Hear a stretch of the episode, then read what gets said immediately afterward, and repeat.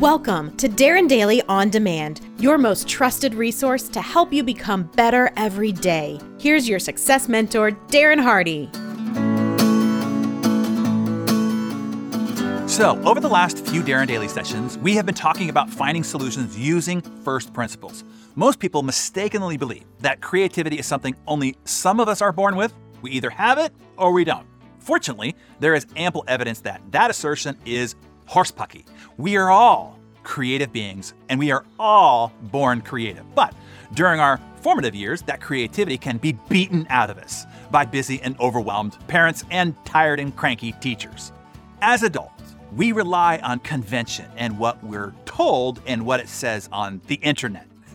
because that's easier than breaking things down into first principles and thinking for ourselves. Thinking first principles will help you take off the blinders. It's one of the best ways to help you learn to think for yourself, to unlock your creative potential and move from linear to exponential results in your life. I know that it's easier to talk about the first principle, but more difficult to practice it in your daily life. This is because we love to optimize form instead of function, aesthetics instead of purpose, features instead of what really improves outcomes. When we think of breaking things down to a smaller level, we're always thinking about changing the appearance or the look of something rather than changing its actual core function or purpose, thus creating a better outcome. If we go back in time to ancient Rome, we'll find a perfect example of changing form but not actual purpose. For thousands and thousands of years, people have used bags to transport stuff to school, for business, travel, and everyday lugging stuff around. Later, Zippers were added to those bags, and more recently, plastic and nylon bags became a thing. But even though we saw improvements and changes in the bags, nothing about the function of the bag was changing. We were changing the appearance, the overall look of the bag, without actually changing the core function. Now, of course, you don't always need to change the function if something works the way it is. It's perfectly fine to leave it that way. But if you're looking for a solution to a complex problem or you want to find a breakthrough, then you want to use first principles to break the problem down and focus on changing the function, not only the form. Now, if we go back to ancient Rome, while people were lugging stuff around in bags and satchels, carriages and wagons were rolling around around them. No one ever thought to put wheels on a bag, which would improve the very purpose of the bag to lug stuff around easily.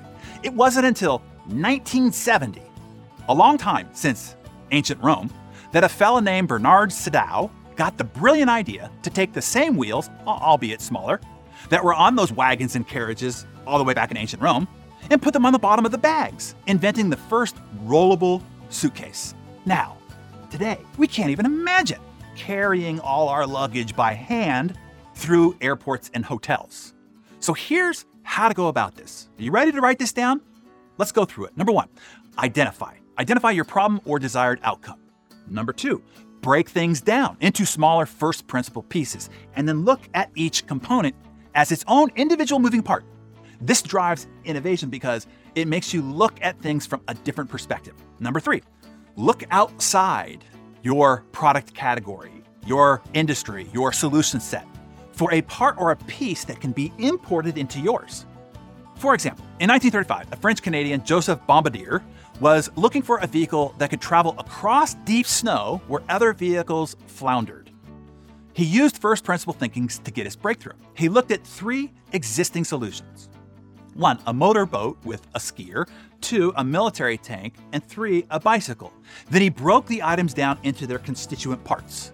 A motorboat has a motor, the hull of a boat, a pair of skis. The tank, metal treads, steel armored plates, and a gun bicycle, handlebars, wheels, gears, and a seat. Then he asked, What can you create from these individual parts? And that is number four. Now, combine those parts to create something new in accordance to your desired outcome. That is when John created the snowmobile by combining the handlebars and seat from the bike, the metal treads from the tank, and the motor and skis from the boat. This is the process of first principles thinking in a nutshell. It is a cycle of breaking a situation down into the core pieces and then putting them back together in a more effective way to achieve your desired breakthrough solution. In three words, deconstruct, then reconstruct. The snowmobile example also highlights another hallmark of first principles thinking, which is the combination of ideas from seemingly unrelated fields. A tank and a bicycle appear to have nothing in common, but pieces of the tank and pieces of the bicycle can combine to develop innovations like a snowmobile. And that is how we help so many business owners and leaders create transformational breakthroughs in their business at our Business Masterclass. It is because we help them find new, often outside of their industry, first principles that they then can import into their business and industry, and that creates a breakthrough. I walk through over 500 first principle ideas, strategies that have been a catalyst to exponential growth for tens of thousands of companies in hundreds or a thousand different industries. You see, most often it is not a new idea that creates a breakthrough. And it's most certainly isn't following what everybody else in your industry is teaching and repeating. It's getting access to ideas, innovations, and strategies in other industries and being the first to bring those proven winners into yours. That is what catapults you straight to the top of your industry, making you the dominant player and the market leader in your space. Either way, you can use first principle thinking and first principle practices to find solutions to problems and new creative breakthroughs to achieving your big goals. So, I hope the series has been helpful to you. This is really decoding the matrix for you. This is what Charlie Munger attributes his strategic thinking success to in helping guide Berkshire Hathaway to its many, many billions, and Elon Musk in building his companies to over a trillion dollars. So, at least consider how using first principle thinking can help you solve complicated business and personal problems and make life simpler and easier for you, your clients, and your team. And tomorrow, I will show you how to use first principles to find breakthrough solutions in your personal life. Hey, producer Mariana here. I hope you're enjoying this series about finding solutions in your life and business using the concept of first principles. In the episode, Darren mentions how he takes this topic to a new level in his business masterclass. In Business Masterclass, he walks through over 500 first principle ideas and strategies that have been a growth catalyst for tens and thousands of companies.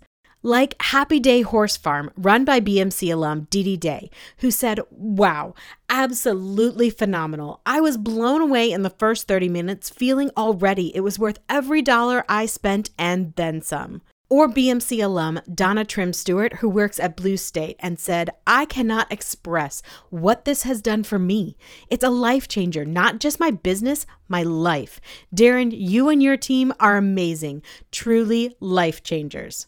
The final business masterclass for 2022 is just a few weeks away, and it's almost sold out. We don't want you to miss out. So, Darren asked me to share a private link with you to help you skip the line and get direct access to securing your seat for the October Business Masterclass. Just go to bmcinvite.com. Got that?